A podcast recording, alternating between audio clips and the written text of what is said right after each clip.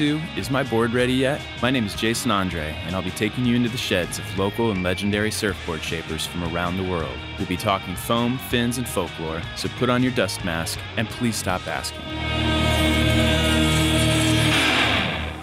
Hey, is my uh, board ready yet?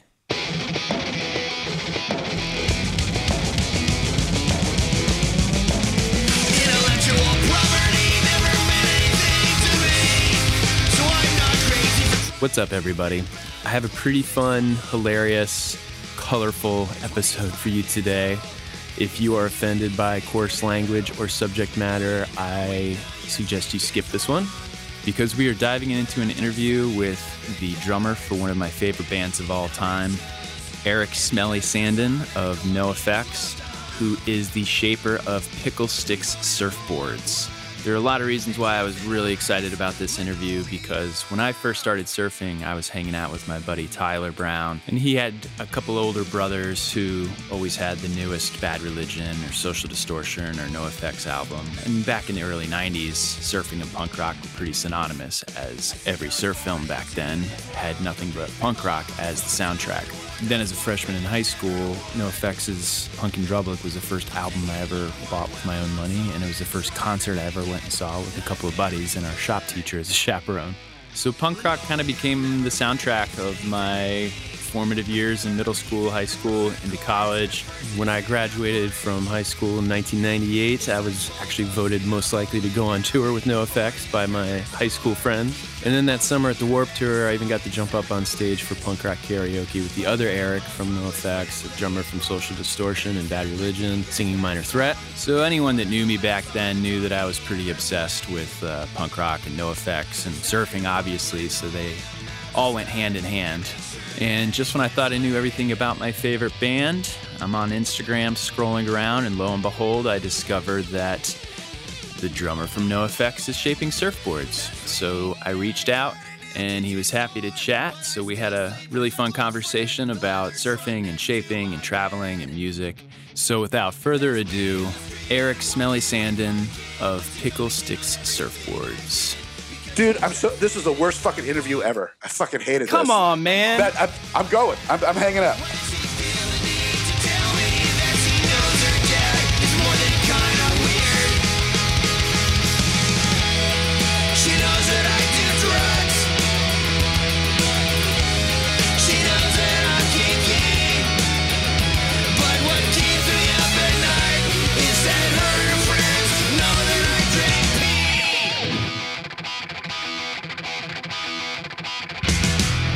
I'm Jason. Nice to meet you. Hello, Jason. How are you, my friend? My name is Eric. Some people call me Smelly.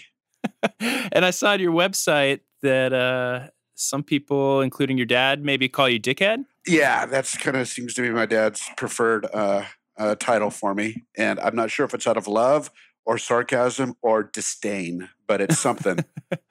Uh, that's all right. My friends and I have much worse names that we call each other. oh yeah, like um, like what? Like anal anal cum sucker? No, uh, kind of more like uh, the Australian. Uh, Oh, it rhymes with um a- baseball term when you hit the ball very short.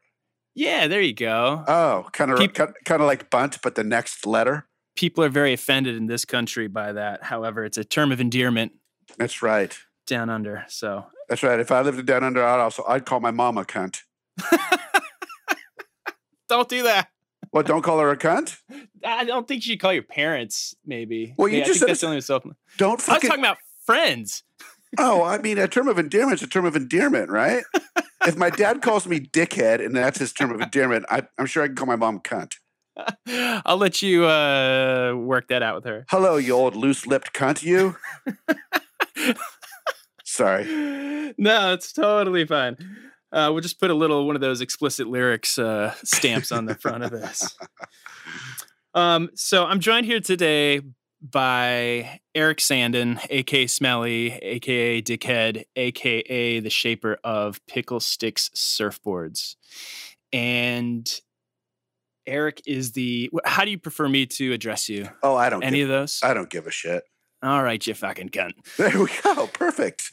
You sound like my mom. Is she Australian? She's Irish. Okay, that's close. Yeah. Don't tell them I said that. So I've been a lifelong fan of NOFX and have kind of always followed you guys in your different uh, avenues of interest. And then one day I saw on Instagram or somewhere pop up that you were shaping surfboards. And I was like, oh, that's super cool. I didn't know any of you guys surfed. How long have you been surfing and how long have you been shaping? I've been surfing for about 30 years and I've been shaping for 13 years. Oh, wow. Yeah, yeah. I've been doing it for quite a while. Right on. Where did you grow up? I grew up in Glendale, California. It's about an hour from the beach, but that's not when I started um, surfing. I started surfing when Glendale, California is uh, right above downtown LA. And I used to I used to take the in the summertime take the bus to the beach and it would take a couple hours. Oh, wow. you know, a couple times a week when I was like 13, 14 years old. And that's kind of where I got exposed to like, you know, body surfing, boogie boarding, you know, just the waves and like, you know, the magic of it. It Just exposed. I mean, I wasn't doing anything other than just being a kook, you know. and then um, when I, I moved to Long Beach 30 years ago, and then I'm, you know, li- I live 15 minutes from Huntington Beach, five minutes from Seal Beach, you know, where there's waves. And uh, I started surfing. Right on. So even though you were bussing it in a couple hours, what was your local break back when you were a kid? Uh, back, I mean, not local. I, I was I was from an hour away from the from the beach, but I would take the bus to Redondo Beach. Okay. And now is Huntington your kind of go-to spot? Yeah, it's it's the it's the closest place here to where we get quality waves and consistent swell, and you know, Huntington is what they call Surf City, USA. You know, Yeah, right on. Except for the Surf City that's 15 minutes north of me, we also have a. It's actually called Surf City. oh shit! Yeah, Looks sorry looks- guys. Looks like we're gonna have to meet in Nebraska and fight it out. At the wave pool. yeah, right. So so so Huntington, you know, yeah. I mean, uh, um, I'm a local at a spot now. You know, at the Cliffs. Congrats. yeah, I've worked my way into like, hey, hey, hello, hey. You know, I surf the pier every now and again, but the pier is just like where all fucking all the Johnny Hot Nuts and mom, moms and dads and sponsors with the fucking cameras and eight year old kids dropping in on you left and right all over the place. And you know, but um the cliffs is like where I go to. It's it's fun. Right on. Where is that? Or is that a secret spot you can't uh, let us No. know? There's nothing secret about it. There's a big ass parking lot on a cliff. You can't miss it. It's the cliffs. Right on. I don't think I've ever surfed up that way. I've been to Trestles and I've been uh, all over San Diego and uh, up towards Santa Cruz and Santa Barbara, but um, never surfed LA. Kind of tried to avoid it. Well, and the reality of it, um, you're not missing much, you know.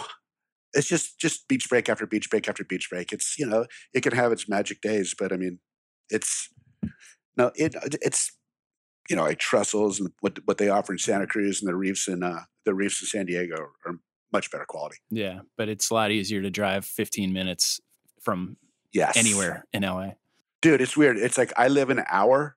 Like if I were to get in my car and drive, actually 45 minutes, I'd be in the parking lot at Trestles, and then you know the 20 minute walk down.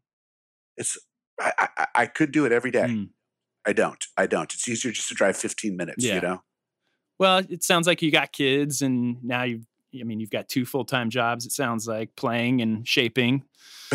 There's nothing full time about shaping. I mean, about playing these days. Well, Nothing full time about that. right. Yeah. No, but the shaping thing is definitely turned into a full time job. That's cool, man. So you started 13 years ago, but um, were you shaping full time? Were you just making yourself and a couple of friends some boards? How did that become what it is now? yeah, it started off as like, hey, I want to give this a go. I want to, I want to try it. So in my garage, I had a little tiny garage. It was about the size of a shaping bay. I made a little shaping bay, and I started just hacking out boards. You know, I bought a planer and I bought some tools and some hung some lights and painted the walls and started going for it. So it was for me. And and after I got my first board glassed, I surfed it. I was like, fuck, this thing floats. it ca- it catches waves. It turns. It's not the best thing in the world, but it worked. I was like, I think I can do this. That's cool. So for the first 12 years, I hand shaped. And then about a year ago, I started uh, messing around with the computer. Very cool. So you have somebody to cut them out for you?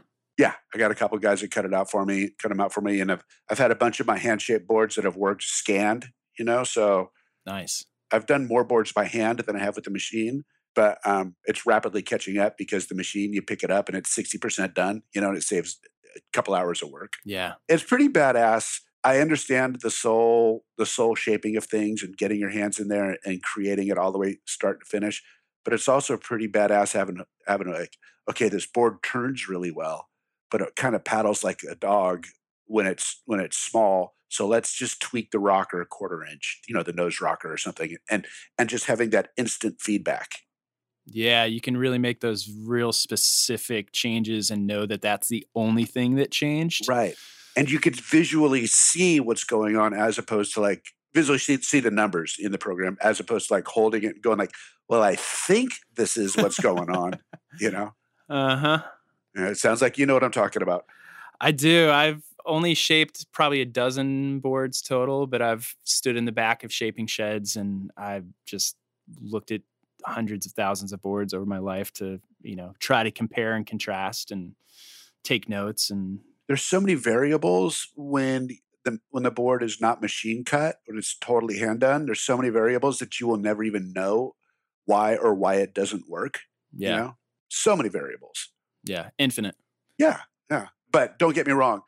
I I am how can I say this without like um I respect the art of hand shaping so much that I'm not going to say that I'm a hand I'm, I'm a shaper shaper like an art artis artisanal is that the word Art- artisanal. whatever like one of those artsy fartsy fucking kind of guys you know I'm a guy that likes making surfboards I'm a hobbyist that has made a few hundred boards that some have turned out really well and you know and and and trying to get better with it Yeah. So, how many boards have you shaped in total so far? I'm gonna guess four to five hundred in that zone. Okay. Do you keep like a catalog of them?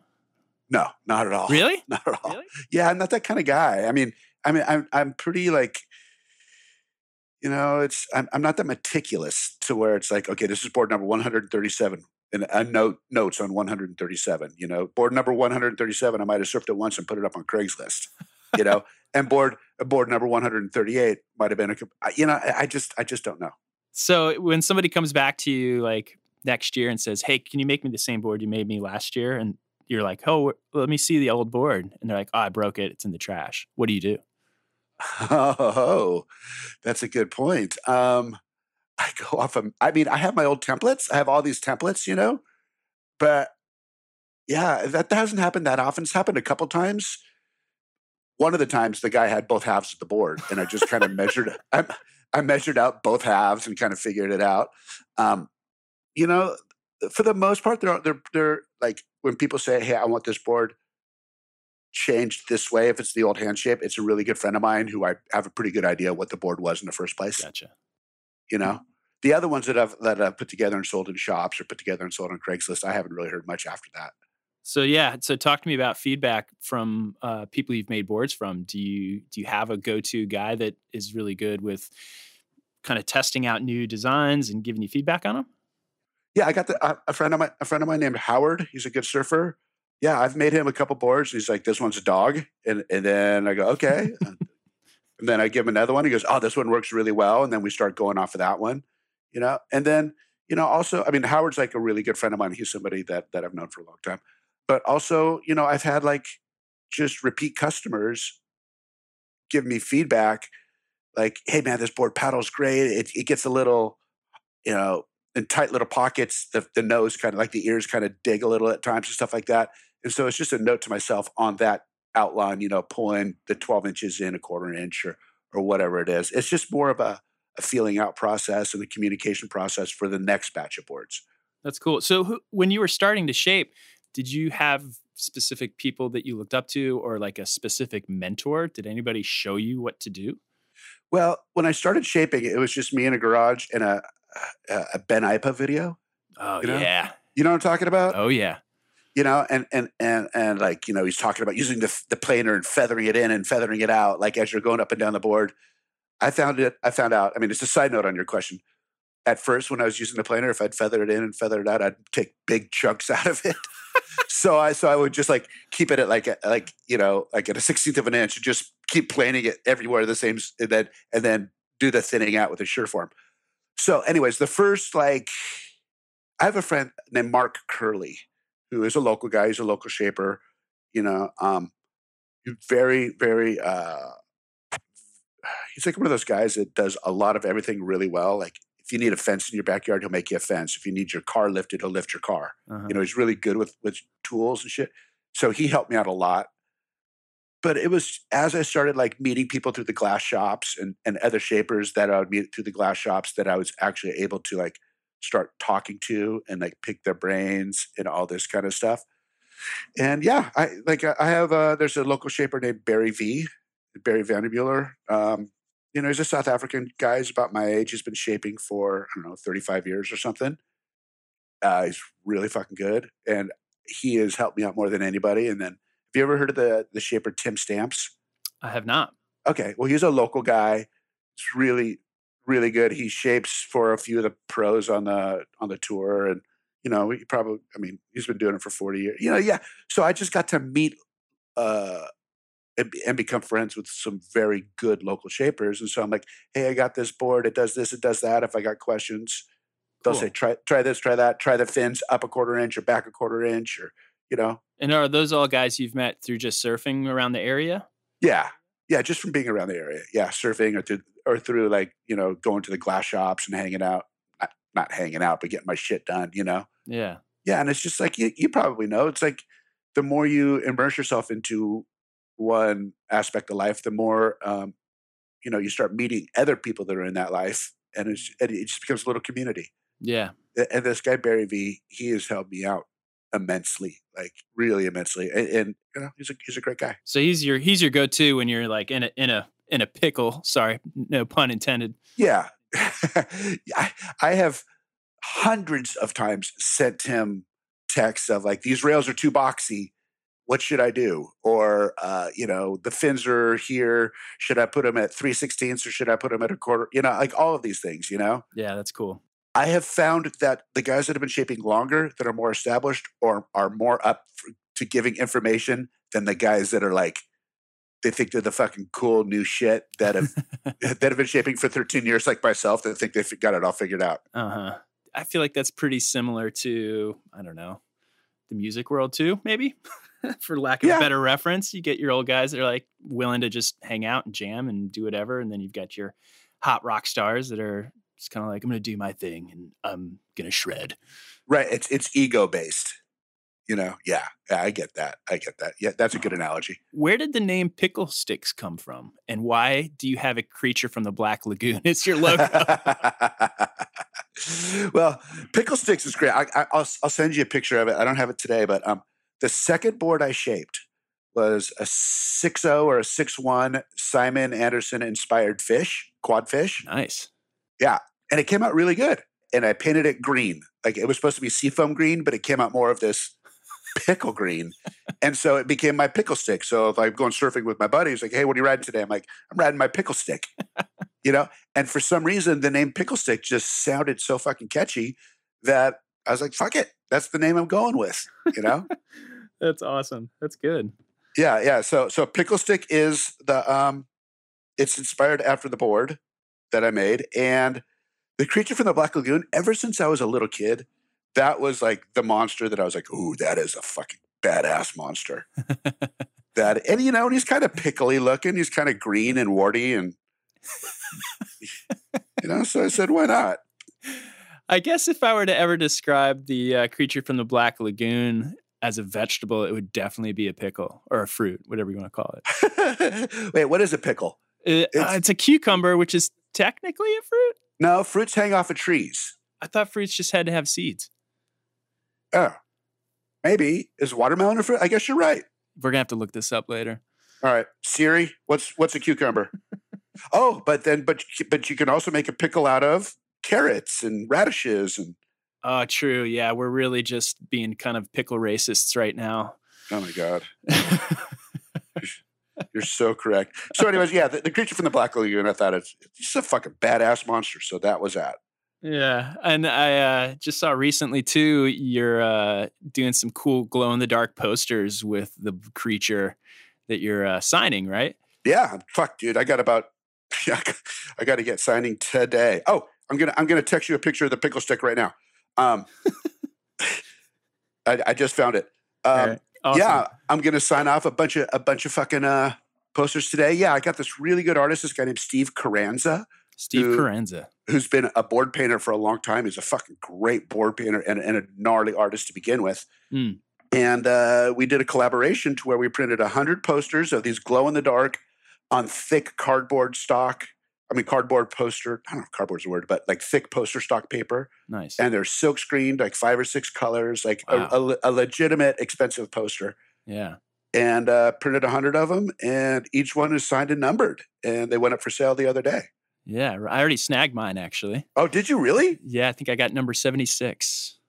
Or there were Holy sh- 76 left. Oh, dude, that means you got 20. f- Oh, you just missed the personalized autograph once. You got number 24. Oh, come on, man. No, nope, I got it hold true. The first 20, you just missed it. I'm sorry, bud. Uh, I, I went on as fast as I can. The internet moves faster than I do. I can't help it. All right. Is uh, Steve going to sign him too? Steve, yeah, he signed the bottom of them, like by where the, where, where, where- yeah, they're on the very bottom. There's like a quarter inch like border. We're each signing them real small, but then the, the customized ones, I'm going to put like two, blah, blah, blah, blah, blah, and then that. But yeah, they're all signed and numbered. Cool. Yeah. All right, I'll sign and number yours too. Yes. That's right. But but you got to stop calling calling my mom a cunt. I can only call her a cunt. Come on, man. I didn't call your mom a cunt. oh, you didn't? I called you a Oh, fucking cunt. All right. So, anyways, that was that was a weird side note. So, as far as surfing goes, you know, I always have these grand ideas when my band was touring what band were you in? a little folk rock bluegrass band here on the East Coast called the Mid Atlantic. Ooh, I like that.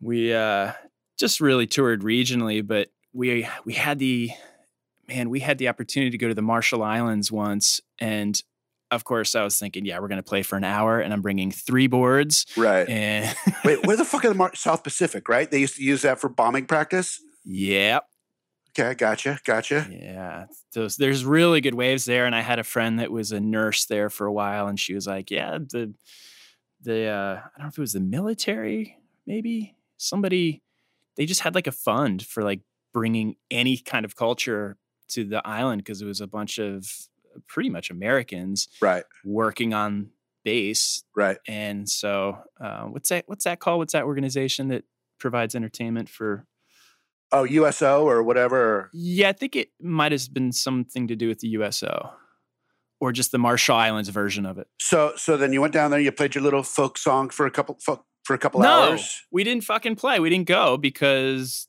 I don't know why. Somebody's work schedule got in the way, and then somebody else's work schedule got in the way. And then by the time we are like, okay, let's book it, they're like, sorry, we've already moved on to somebody else. Oh, dude, those guys fucking blew a great opportunity. I mean, just to go somewhere else. And, and, and oh, that sucks. Yep. Anyway, the point of that story is I had great intentions of bringing my boards along on the tour, and you've been with NOFX for, I don't know, decades. Yes. You've been to some really cool places. Did you ever bring your board? Were you allowed to bring your board? Did you even have time to surf? No, I mean, it doesn't work that way, dude. It's it's it's Yeah. like let's say let's say okay, we've been to Lima, Peru. We've been to Peru. Point break after point break after point break, right? Yeah, it's right by Kachuma, Kachuma or whatever like that. Yeah, Chicama. yeah, whatever it's called, like those all those left points, right? No, dude, you fly in or you drive in or however you get there. You you, you go straight to the hotel. You got a couple hours of sleep. You go straight to sound check. You fucking play. You get on the bus or the airplane at seven o'clock the next morning, and then it's just over and over and over. You don't really get to see much. The only time, I mean, I've surfed in Australia on tour because we had a couple days off on the Gold Coast. Nice. Just r- rent a board and just paddle out wherever we are. You know. Yeah. Oh, dude, we played right across the street from uh, the Kirra Point. Uh, I mean, literally, it was like a surfers clubhouse, Yeah. like uh, hall kind of a thing. uh-huh. Literally, like a hundred, I don't know, two hundred yards, looking at it, and it was going off. And I, and I, not that I have the ability to surf that big fucking barreling steep takeoff wave, you know? Uh, it doesn't matter, man. It's torture. yeah, exactly. I mean, it was great watching it. th- I mean, I'm not lying through the windows while I'm sound checking, and then going like, "Fuck, come on, please! I just want to go look," you know. I'll go Uh, body surf it. something. But the only time I ever did any kind of like surf trip out of a tour is we played Indonesia, Oh wow, in Bali? Yep. And our last we played the uh, what's it called? Oh, the Hard Rock.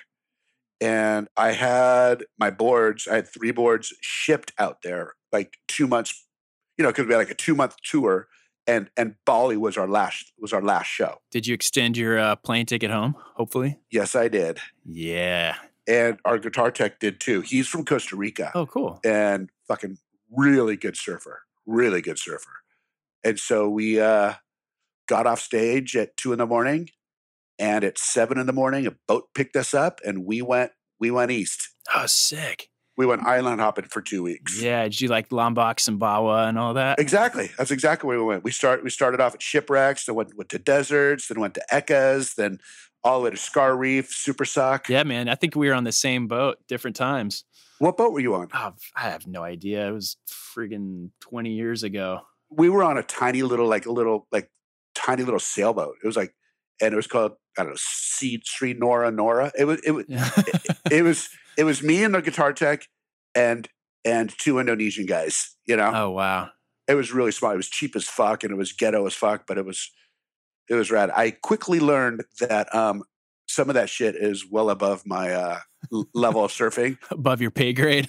Dude, especially after like not surfing for you know how it is. If you don't surf for a couple months and then you hop out in the water, Oh, man. You're liable to throw your back out or pull your shoulder out or just you just- freaking face dive. right, no paddle strength, no paddle stamina. Your timing and positioning is going to be off because you, you know what I mean?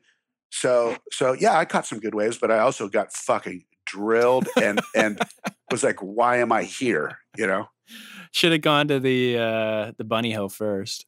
Yeah, the boat picked us up at seven in the morning, hmm and at noon, like we made it to the first break shipwrecks. Have you been Mhm. there? Yeah. Okay, I I- don't know. I don't think it's known as particularly as a like super heavy wave, but we got we got there with pretty much no sleep, not surfing for two months. Pulled up in our in the little dinghy, you know, because the boat anchored, you know, I don't know, half a mile away, and bang, motored on in. Uh-huh. And there was like 10 or 15 guys in the lineup and it looked like shoulder high. We're like, okay, cool. We hopped out without even like watching you for a set or watching anything. and I'm not fucking lying. Within like 40 seconds, we got sucked past where those guys were sitting because the, the current was so bad, Yeah. straight into the impact zone and 15 foot faces, not, not, not like, you know, you know, just big ass chucking waves, just, just like immediately into getting caught inside and just destroyed like within the first 30 seconds. Oh, man. And it took the wind out of me so much that when I finally made it out the back, the tide was dropping. And since it's in between islands, it's like a river. Oh, yeah, dude. The currents there are gnarly. I could not get back to the lineup. I was like 100 yards away from the lineup the whole time, just trying to just stay where I was. That's brutal. Yeah, and then uh, some German dude who had even he should have sh- shouldn't have even been anywhere near being on a, on a surfboard comes drifting right past me, and a boat on the way to rescue him picked me up, and then we went about a quarter mile down the reef and picked this poor German up that his eyes were like the size of a fuck, fucking headlights. like he was getting pulled out to sea. Oh, yeah. The uh, Indonesian surf gods were about to claim another victim. That was my literally that was my first experience with Indonesia. In the first 30 seconds, I was like, I'm gonna fucking drown. Yeah. Oh my God. Did you catch deserts? Yes and no. We did, but I had broken my board, so I couldn't serve it. Ah, man. Yeah. My board, the board that I mean, it was fucking fire. It was it was well above my pay grade. It was above my buddy's pay grade, who's a ripper. There was uh, these uh, Canary Island pros there Mm. That it was probably double overhead and just fucking chucking, and they were catching all the way from the outside to the inside. So I just sat in the boat and watched and filmed. It's a good wave to watch if you're not going to surf it. it. And it's another one of those where like the tape, I don't know if it was like this when you were there, but when I was there, it was like a chest high roll in. And by the time you got halfway down the wave, it was like two or three feet overhead. And then by the end, it was double overhead and just kegging on six inches of raw coral. Yeah, it was the swell was much bigger. Like it was when no, I would much rather have had that because that sounds fun and I could have brought out another board, Yeah. you know, and then kicked out halfway through or tried to. Uh-huh. Um, when we were there, like like you could just see the lines stacking in, and it was just like, whew, Man. no, no thank you. So did you get to a point by the end of the trip where you were comfortable and getting barreled or what? We sat at. Did you go to um Sky Reef, Yeah, I almost got my face ripped off there. dude? That, how gnarly is that? Fucking how sharp is that shit? It looks really perfect until you are out there by yourself and the tide's gone out Yes. because everybody's paddled in because they know what's about to happen. And then a set Yes. comes and you dig a rail and yeah. Yeah, because it, that wave. Okay, so we sat at we sat at Sky Reef for like four days, and it was pretty much just us. Like there was like this was fifteen years ago when we went, maybe Mm. 14 years ago. And there was a camp where every once in a while, like guy, one or two guys would paddle out, then paddle back in. Yep. Yep. So it was challenging at first because we didn't really know where to sit and it was pretty big and pretty scary. And the takeoff was okay, but then it would immediately huck. You know what I mean? Yeah. Like the, like you coast in and almost seemed like you you could just just like, you know, come up and do it off the lip. Yeah, that's that's where I fucked up because I was like, oh, I'm gonna do a little kick stall here, and then my inside rail dug, And and yeah. it's like pulling off a dry reef down Yeah. below sub sea level. Yeah. So so to answer your question, yeah, yeah, I, I caught a few good waves where I was like, whoa, that was fucking rad. But but once again, it was just like, Jesus Christ, what am I doing here half the time? I caught good waves at um inside Eka. Did you go to a place called Ekas? I don't think so. We went to Supersuck. Okay. Before you go to desert, and then we went to a place called Maui. And then Maui, we went to Ekas. It's like a big bay, and there was an inside wave that was like like trestles. Oh, and and I had it by myself, and I caught a lot of really good waves there. There was an outside wave, like up higher around the point, that was a little heavier. But anyways, I quickly learned that it's no joke. It's pretty fucking heavy. mm, And uh, if I was to go to Indonesia again, I would strategically place it to be around more user friendly waves and not so like, you know, if you fuck up, you're getting your face scraped off. yeah. I think that place is called the Maldives, and it's on the other side of the Indian Ocean. And I've been there, and it was fucking amazing. Oh, have you? Yes, Awesome. I'm getting ready to go there this summer, hopefully. dude, that place was insane. Great waves, cool culture. I would go there again. It was in in a fucking heartbeat over Indonesia. Right on. Well, I've got one more spot on the boat if you want to go in July. Ooh, where are you guys going? What area? We're going down to the southern atolls. That's where I was. No way. Yeah, yeah. So was that your favorite surf trip ever? yes, yes. Right on. When when were you there? Uh, seven years ago, six years ago. It was my last surf trip. Actually, we went to a. Uh, there's a way southern atolls. Went to a place called Lamu, L L A M U, and the wave that we surfed predominantly was called um, Ying Yang, Y I N G Y A N G, and it was fucking great. Easy. It it was great because it was an easy takeoff, like nice big fat push, and then as and then it would then it would stand up like like you know five seconds after you took off, and then um, it's a right, and it would actually turn into a left. It was the weirdest fucking thing. What? Yeah, because it would it would bend around the corner. It would bend around a shallow part, and it would kind of crumble on itself, and then it would reform and then go to a, left on the inside. No way. Yeah, it's pretty fucking weird. It's like a surfing a half pipe almost. That's cool, man. yeah, man. Yeah, yeah. Scar Reef though, Scar Reef on the inside, like uh, if, if you ride it too far and then you you know you fucking fall or whatever, and it's you know a foot deep. Those ra- like those Freddy Krueger razors. Oh man. uh, the guy that we were with, that I was with, just barely dragged his hand across it, and he came up and his hand was fucking bloody. Oh yeah, we had a guy. It was just me and my buddy from South Carolina and like four Aussies, and one of those Aussies got just lacerated across the back there. Just looked like a murder scene across his back. Not Heavy stuff. heavy Not stuff. Fun. All right, we're boring everybody with this talk about fucking war stories. so back to making your boards. Are you doing any of the uh, glassing or airbrushing? I've seen a couple cool uh, color stripes and things. Are you doing any other parts of the building process? I'm doing some of the painting, but real fucking basic stuff, like some of the rails or some of the like you know the foam stains, like the paint smears. You Hmm. know the real e- the real easy stuff. But when it comes to like the artwork, artwork, no, no, and the glassing, no way. I want nothing to do with that. Have you ever tried? No.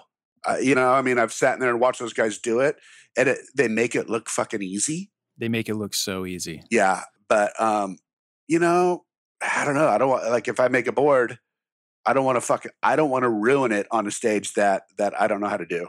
Yeah. You know, I mean, it's just But it sucks here though right now because it takes about a month and a half, two months to get a board glass right now because everything's so fucking busy. Yeah. That's uh, kind of where I'm at. I just started shaping again recently, and I sent you a couple of those Yeah. uh, photos of me trying to do my first board ever with like four channels and a huge concave, and I'm trying to do like cut rail laps, and it's a nightmare. Yeah, that's a, that's art in itself. Yeah, That- and like any art, it takes hundreds of tries and years of practice, and Yeah. What better time than the present? I was talking to a guy that glasses my boards, and he just hired a new guy to help him glass. And and I asked, I go, "How's the guy doing?" He goes, like, "Eh," and he goes, "It'll take him two or three years before he knows what he's doing." Wow. You know, he goes, "You really got to take. It takes a long time until you're like, you know." He said, "It's it's you don't just pick it up and go. There's a lot to it." Yeah, and I guess in a production factory like that too, you got to be really efficient. You got to be knocking boards out. Yeah, time is money. You know, rack space is money. It took me two hours, I think, to glass my board. Oh my that was god! just the bottom. yeah, those guys fucking just throw that shit down. It's pretty wild. I remember as a kid watching some of the guys back in the factory at home in the Outer Banks, and man, they would just whip through it. Like they didn't they didn't need two hours. They didn't even need forty five minutes. They could they could do a whole board in fifteen minutes, and you know they had six boards lined up. Yeah, no, it's fucking crazy. It's fucking crazy. You know, so how did your channels turn out? Was it hard hard to uh, get it to you know in the corners? Yeah, the channels turned out terrible. I was in the middle of it. I was feeling confident, and then just nothing was working and going to plan. So I kind of panicked and I took a razor and I just sliced right down the middle of each channel to kind of relieve the tension. yeah, So I'm gonna have some work to do in the sanding phase, which is already a nightmare with channels. Yeah, Um, so that was board number one. That was a few days ago. And then I did my other board last night, and that went a little bit better. I, I called one of my mentors and was like, How do I do this? And he gave me some really good advice about, you know, dry fitting it first, ah, kind of breaking down the fiberglass a little bit, putting some uh, like pieces of wood in there to really stuff them into place before putting the resin down. I've heard that on, on channels though. Like if if if you don't have on on the inside, if you don't have soft like like bevels, you know what I mean on the inside. Mm. If it it's really hard for the glass to take. Like like you want to make it just nice and soft, the curves on the inside, where where it comes up to the edge of the channel. Yeah, that part's probably yeah, it's probably part of the problem because I've you know made them razor sharp, deep. Yeah, Just I, I'm I'm envisioning how I want the board to end up looking, and you know having never glassed it before, didn't really know didn't really know that. So that's a good piece. That's a good piece of advice. Yeah, yeah, that, that's that's what my shaper mentor guy said. Said like when you do it, then when you're finishing it, when like when you're down in the in, in the channel on the part where where it's raised, you know, where you just cut against, Mm. like use a radius and just just soften that that that little L up. Mm. Yeah. You know, otherwise it's just going to get filled with resin too. Yeah, and that's another problem. Or the glass like pulls off of the resin, and you either have air bubbles or Right. you just have a really thick. Yeah, glass doesn't like sharp edges. No, Right, it certainly does not. right. All right. Well, next time I talk to you, I want you to have glassed a board so we can appreciate how fucking hard it is. Oh, dude, I do. That's why I want nothing to do with it, and that's why I don't want to ever go to Scar Reef again. Cool. So, how many boards are you making per week now? You say it's kind of become your full time job. Obviously, the music industry is in a terrible place right now. Uh, I've seen you guys do some backyard shows, but you're full time shaping now. Yeah, I just picked up over this weekend. I picked up four four orders, so I'm probably doing four to six boards a week. Nice. Yeah, it's pretty. I mean, it's it's a continual thing, you know, and and then like um every once in a while, I'll put a, a like a on Instagram. I'll go okay for this week. You know, boards are you know ten percent off or whatever, and then I'll get like an order of thirty of them in two days. Whoops. Yeah, I mean it's it's a quality problem, but it but what it what it does is though, I start sitting in bed going like, okay, okay, what am I going to do with it? Wait, wait, what what uh, what is whose is what? You know, like my brain starts going and Oh, man. okay, I got to drop this one off at the painter, but is that the one that needs to get painted, or is that the one that need that is you know a resin resin tint? it's fucking hard. It sounds like you need a tour manager for shaping. I got a nice little spreadsheet going. Oh, nice. but it's it's not like Excel or anything like that. It's handwriting. So if somebody changes something, I got to cross it out, and then it becomes just a big fucking ink mess. Uh, do you have like an official order form? Uh, kind of. Yeah. I mean, I just made one on my fucking computer where it's just like age, height, weight, skill. What are you looking for? What do you want for the glass job? You know? Nice. Are those on your uh, website? No, they're not. No, that's just something I use when I talk to people. Gotcha. So you're filling them out yourself. Yeah. Have you had any cool clients, like any of your punk rock rock star buddies hitting you up for boards? Any anybody interesting? Uh, I'm shipping a board tomorrow. I just finished the board and I'm shipping it to, you know, that band No Use for a Name? Oh, of course. Rory, the original drummer, who's a pretty fucking good surfer. Um, I'm shipping him a board. Right on. Yeah, I just made him. He lives in in Lake Tahoe, Oh, and and there's waves there. He sent me pictures of like shoulder high, point break waves that no that reel off- way. yeah, that reel off- like freshwater lake waves that reel off of this island out there. And he sent me pictures, and it, it's a legit legitimate waves. Yeah, because that place is super deep. Lake Tahoe is almost a couple thousand feet deep. Yeah, And so I guess if you get a nice north wind, it's like surfing in the Great Lakes. yeah. I mean, obviously, it's all wind dependent, and he looks at the charts, and he looks at the weather patterns, and he does what everybody else does that lives near the ocean that surfs. Wow. Yeah. That's great. Are there any special modifications that you're making for uh, fresh water? Are you making them like out of epoxy or I asked them because I know the freshwater isn't as buoyant as saltwater. right? And I asked him, but he said no. He wanted, I made him like a 7 kind of like a um, little fuller nose, like almost like a mini, sh- mini longboard nose, but then pretty crisp pin in the back, you know? Huh. So, it's so it's real teardrop shaped. Yeah. Um, but no, he, he wanted a 7 21 wide, two and five eighths, like pretty thin for like a fun boardish kind of a thing. Okay. Yeah, he's on the uh, the mid length Yeah. uh, fad that's going on right now. Dude, those things work. They really fucking do. I know. I accidentally got a six five Maurice Cole Which one? last summer. It's the reverse V twin pin. Okay. So when you when I saw that picture of the board you sent me, I was like, "Is that a twin? Yes. You're like, "Yeah." Yes, it is. But that one's that one is uh seven nine. Okay. Yeah, mine's much shorter than I think most of the mid lengths are. Yeah, I, I wouldn't consider yours a mid length. I consider mid length starting at seven zero. Yeah. Uh, well, I've been riding a five six for the last five years, so Fuck, dude, that is- feels like a mid length yeah, dude, five six. I wouldn't even. I mean, fish, like five Yeah, six fishes. doesn't matter, man. That is so small for me. You know, I'm 54 years old. My get up is not like what it used to be. My paddling's not. Dude, that's such like if your foot is a quarter inch too far forward or too far back, you know, it's just Yeah. such a small small platform. Yep. That's You why I don't ride it anymore. yeah, Maurice Cole is a really good shaper. Yeah, it's funny, man. I never really paid much attention to him until I heard a podcast with him on it uh, by a couple Aussies, actually, the Ain't That Swell podcast. Oh, I don't know what that is. Do you listen to those guys? No. Dude, they are fucking hilarious. They are great. Anyway, they're both like editors for different Australian surf mags and have been for like 20 or 25 years. Um, but they they have on Australian pros and shapers and they do live shows. Uh, they're hilarious. You got to check them out. Anyway, sure. they, they had a Maurice Cole episode and he talked about his reverse V's.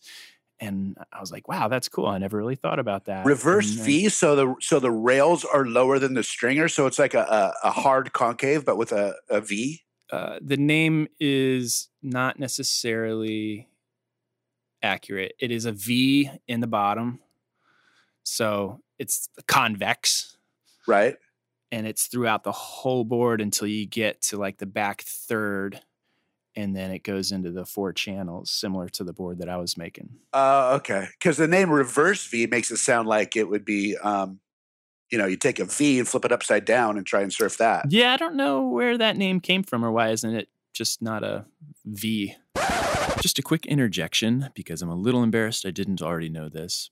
A V is what we said it was a convex V shape throughout the bottom instead of a concave that in a bygone era allowed big, heavy longboards to go rail to rail a little bit more easily. However, they would also tend to slip out in bigger, heavier waves. And so back in the 80s and 90s, Maurice Cole started taking that V shape in the nose under the chest in the first third of the board and rolling that into a double concave, or in the case of the reverse V twin pin, which I'm a big fan of, created four channels. So you get that V that helps the board go rail to rail, but then you get the double concave or channels to allow you to dig in and hold in bigger, more serious surf. he's he's good, and I he's he's been doing it for a long time, and his mid length or bigger stuff is I think I mean he's on the right track in my opinion because he's an older, bigger guy as well. Yeah. My theory on surfing is 95% of people are on boards too small. Yeah. If you can't get in and paddle in at a nice glidey pace, you know, for yourself and stand up when before the wave is chucking, you know, and get your line. If you're struggling, struggling to get in, you're not surfing, you know. And I think everybody, most everybody's on boards too small. Like I was never good shortboard per se, shortboard, shortboard guy Right. there's not enough glide. You got to be right on the right on the peak and right in the power source, as opposed to like, yeah, if you're a little on the shoulder, or if you're a little this or that, or even if you're a little too deep, you're getting in early enough to where you might be able to make it around that first section. Yeah. You know, Yeah. And the waves aren't always absolutely perfect, which is what a lot of those boards are designed for the short boards and the thrusters. Like you have to have a wave that has power. You have to have a wave that's kind of kind of perfect. And most people are not surfing those waves and they're not obviously they're not pros, so they're not really made for those boards. right? And what works really good for Taj Burrow or or whoever it may be, will not work good for For 99.9% of the rest of for us. fucking for local local dipshit that th- that thinks he shreds. Yeah. yeah. you know so many people are hooked up on how small is the board and how little is it and it's just like you're doing yourself a disservice man Yeah. Yeah. Yeah. as they say bigger is better Yeah. So speaking of which, what what are you riding these days? What's your uh, favorite board? my favorite board is speaking about bigger is uh it's a 7-0 it's 22 wide it's three and an eighth thick Wow. yeah it's a fucking big dog shortboard rocker with fish fishy outline and it works in a lot of stuff it's it's flat to v v in the in the last like third of the board In the tail. Nice. Yeah. flat to v um it works really really really fucking good in a lot of conditions What kind of fin setup do you have on it? uh thruster i'm a thruster guy Okay. yeah i use futures Do you have a favorite fin? yeah i actually do it's it's there's a there's a fin company called naked viking surf Yes, I've heard of them.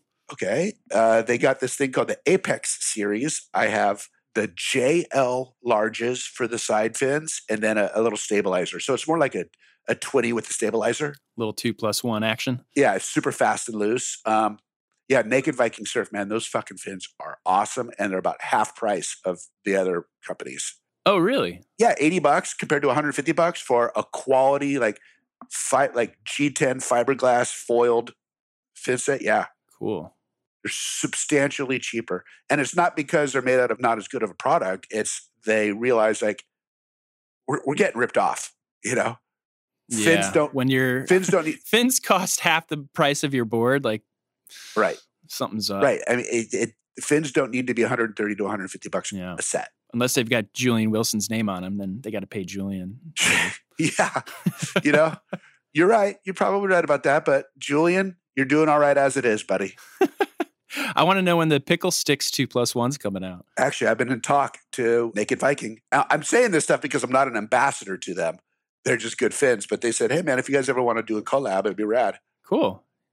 Hey, if they ever want to sponsor this podcast, I'm down to try some fins. Yeah, you just want freebies. of course I do.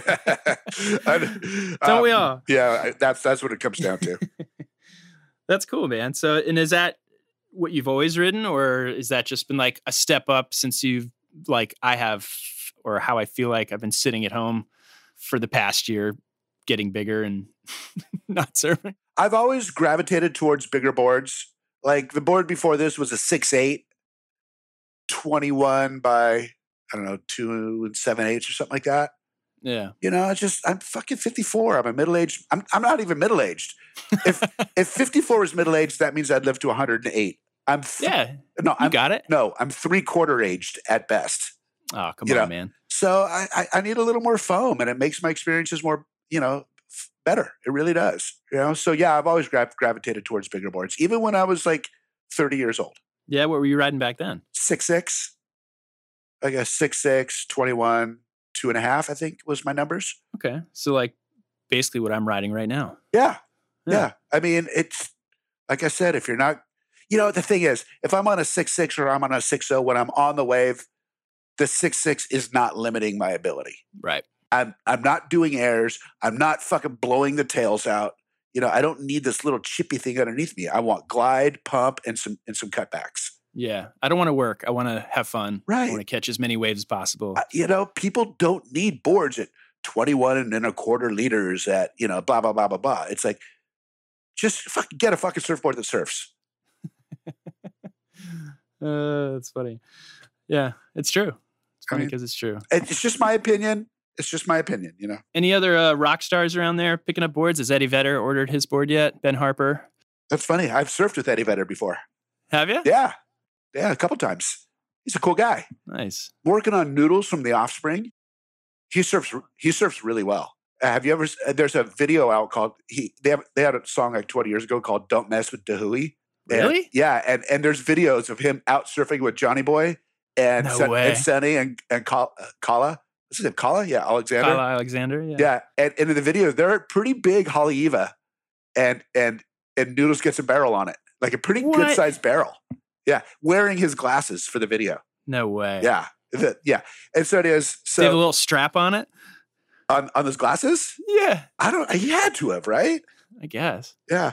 Um. So, but anyways, other than Rory, no, no, no rock stars have gotten my boards. I, I'm a- I'm actually going to be making a board for the guitar player for No Doubt's son. If that, That Kind- counts. yeah, Tom Dumont's son. Does that count? Nah, kind of. I mean, No Doubt hasn't done much in the last 20 years. So tell me, if somebody wants to order a board from you, how do they contact you? The best way to do it is just go on Instagram and just shoot me a, what do they call it? What do the kids call it these days? A DM? Uh, a, D- a direct message. Send me a direct message and then I'll get back to you and we start going. Or go to Pickle Stix Surfboards. That's with an X. Pickle Stix Surfboards at Gmail and shoot me an email. That's the best way. It's the easiest, most direct way. And is your Instagram just pickle stix surfboards? It's Pickle Stix underscore. I think. I gotta look at it. I don't know if it's Pickle Stix Surfboards or Pickle Stix underscore. Let me look real quick. Sorry, I should have done better research. Jerk. Hold on, I'm looking. It is Pickle Stix underscore. I guess I should have had it with with with surfboards. No, it's Pickle Stix, and then the line below. Yeah, and then if they send me a, a direct message or an email, I'll get back to you, and we start chit chat. That's great. So does NOFX have anything going on? Uh, well, we had a new record just come out last week, and um, we are starting next week another new record. We're going to start recording. Cool. yeah, I don't, I don't know. It took us five years to get a record out, and now Mike wants to put out two records in one year, I guess, to make up for that big void. Making up for lost time. yeah. So we're going to start recording a new record coming up, and then we're talking about, you know, we don't really have any shows coming up per se, but I mean, looks like Australia is starting to lighten up, and we might be able to go down there at some point. Um, Europe is starting to get better, and they're talking about starting to open venues again. I mean, it's been such a weird year Yeah. so so i mean I, I i wouldn't be surprised if all that shit gets canceled because we've heard that before you know Mm-hmm. but there are talks that shit's moving in the right direction you know i just want everything to get better but i also want to make a living it's weird being unemployed Yeah, I bet. Are you, are you, I mean, is that really what's going on? Are you guys collecting unemployment checks? yeah i am Wow. i mean don't get me wrong i, I you know it sounds weird to say punk rock pays well if you're in a big band but it doesn't pay like rock and roll well Right. and if I'm not touring, I'm making no money, you know. And Yeah. and you know, let's say I, let's say I, have a good year, and then I, and then we have a year off. That good year needs to last two years. Taxes take fifty percent of the money, and you know, and it's it's it's tough. It's really tough, you know. Yeah. You know, it's it's I wasn't financially or emotionally prepared for early retirement. You think that's what this is? Well, that's kind of the way I'm looking at it at the moment because you never know how it's going to go back. We, you know, it was it was a, a forced early retirement. It was the um, you know, your boss coming into you and saying, "Hey, we'd like you to hand in your res- resignation letter, or we're going to fire you." Mm. You know what I mean? I mean, not quite that drastic, but but you know, I haven't been able to really work, and Yeah. it sucks. I get it. I I really, really, really get it. But it, it's, you know, it's uh, it's taking its toll. Yeah. And I'm sure I know Mike probably gets a lot of the songwriting royalties. Do you guys have any passive income through the stuff you guys have done? There is a little bit, not a lot, a little bit in royalties, but um, Not enough to survive right. on. records don't sell anymore. I mean, we I used to make What's a record? Yeah, exactly. You know, like the song, like uh, the money is generated off of Spotify plays and that kind of shit, Yeah. and it's really weird. And and um, the whatever their fucking system is, like it's hard to understand. So yes, there's a little bit of passive income, but I'm not talking thousands of dollars. I'm talking I might get a check for a couple hundred bucks here and there. And you know, 20 years ago, I you know half of my money, my annual money, was made off of royalties. Now Mm. that's completely gone yeah. you know so it's it's a, it's a tough time you know Yeah. It's rough, man. What are the other guys doing in their spare time right now? Melvin's raising his four kids hefe's acting Oh. you know that t- you know that tv show the mayans No, I don't think I've ever seen it. it's a spin-off from um uh sons of anarchy Oh, cool. yeah it's just and hefe just got a reoccurring role on that No way. yes that's fucking i don't know how often it's gonna it's gonna reoccur but it's it's more than one episode he told me a reoccurring role Right on. yeah and mike mike's just doing whatever mike does you know walking around with a butt plug up his butt or something uh, did, didn't Melvin have a coffee shop at one point in time? yeah that was like 30 years ago though Oh, wow. Yeah, he opened up a coffee shop, and then Starbucks opened up across the street. No way. Yeah, and that you know that was when Starbucks all, all of a sudden was becoming like the you know like oh Starbucks when it was like had some something fancy tied to it. Yeah. He had it for like four or five years, and it just ran its course. Here's a little funny story about that coffee shop. Sure. He bought it off of. It was already an established coffee shop, and these two young guys owned it. Melvin bought it off of them for like thirty thousand bucks or something like that, or sixty thousand. I forget for like an established running business. Uh huh. those two guys took that money, Yeah. moved up to the Bay Area, and started a little company called Earthlink. No That was one of way. one of the first like web server kind of things.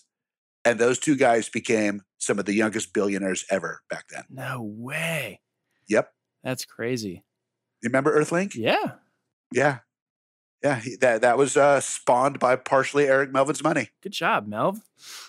yeah, but the money went the other way. Supposed to he should have started Earthlink. Oh man, he should have like gotten some percentage of that. Like, hey, this is this is my investment in your company.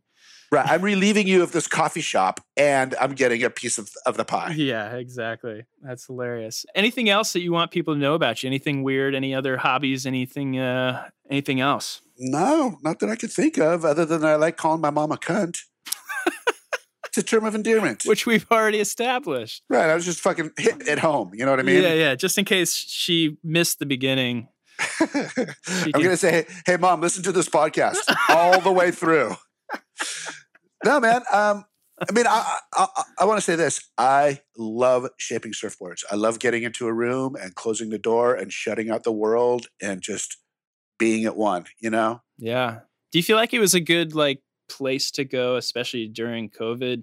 And you're you're in LA area, which is pretty gnarly right now, or was anyway. Yeah. I don't know what it's like now, but Yeah. like, did you find it a good kind of meditation to go in there and and shape?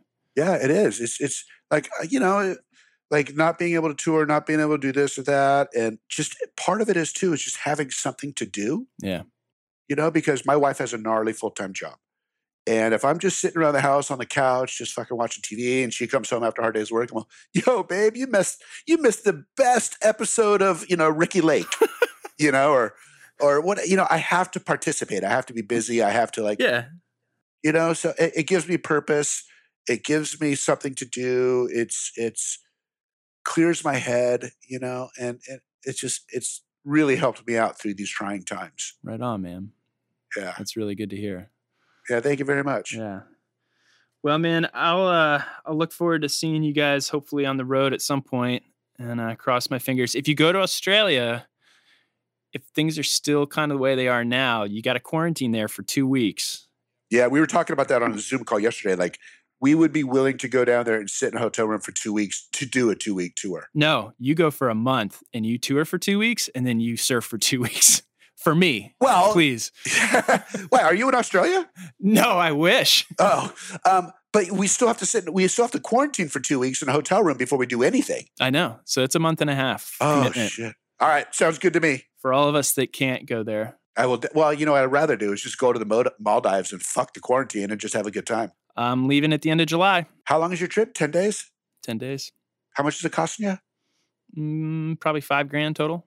Oh, But we got delayed from last year. So technically, I've been saving for like three years. see, I would so do it if I had an income. Shape some more boards, man. Come on, cut those things out. Hey, babe, I know you're working really hard, twelve hours a day to keep the fucking roof over your head. I'm going on a surf trip.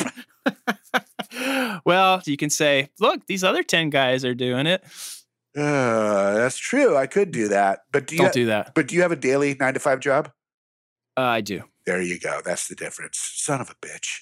Sort of. What do you do? Well, right now I'm doing a lot of uh, photography and videography, um, mostly commercial real estate, which is super fun.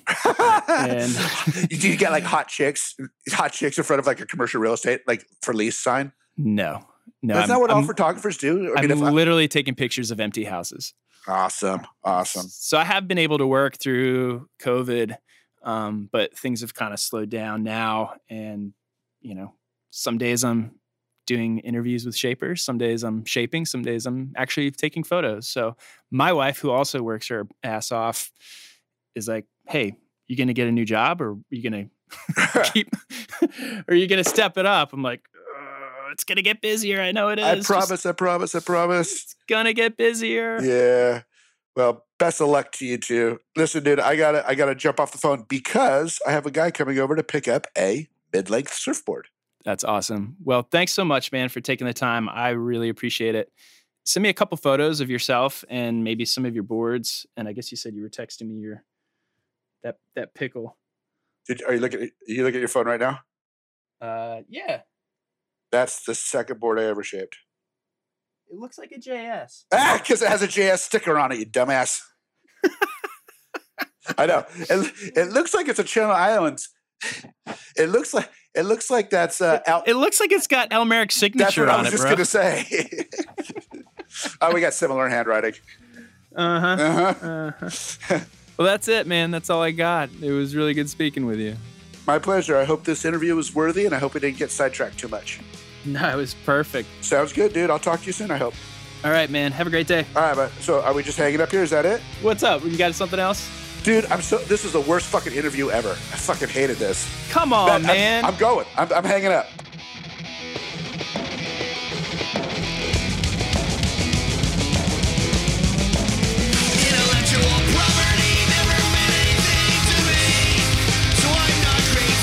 Another huge thanks to Eric Smelly Sandin over at picklestixsurfboards.com. You can reach him at picklesticksurfboards at gmail.com if you want to put in an order. And you can keep up with all of his antics on Instagram at picklestix underscore. Check out the new NOFX album called Single Album over at their website, nofxofficialwebsite.com. And the song you're listening to is from the new album and called Linoleum. Super original, guys. Keep up the good work. Love ya. Gents. Bye.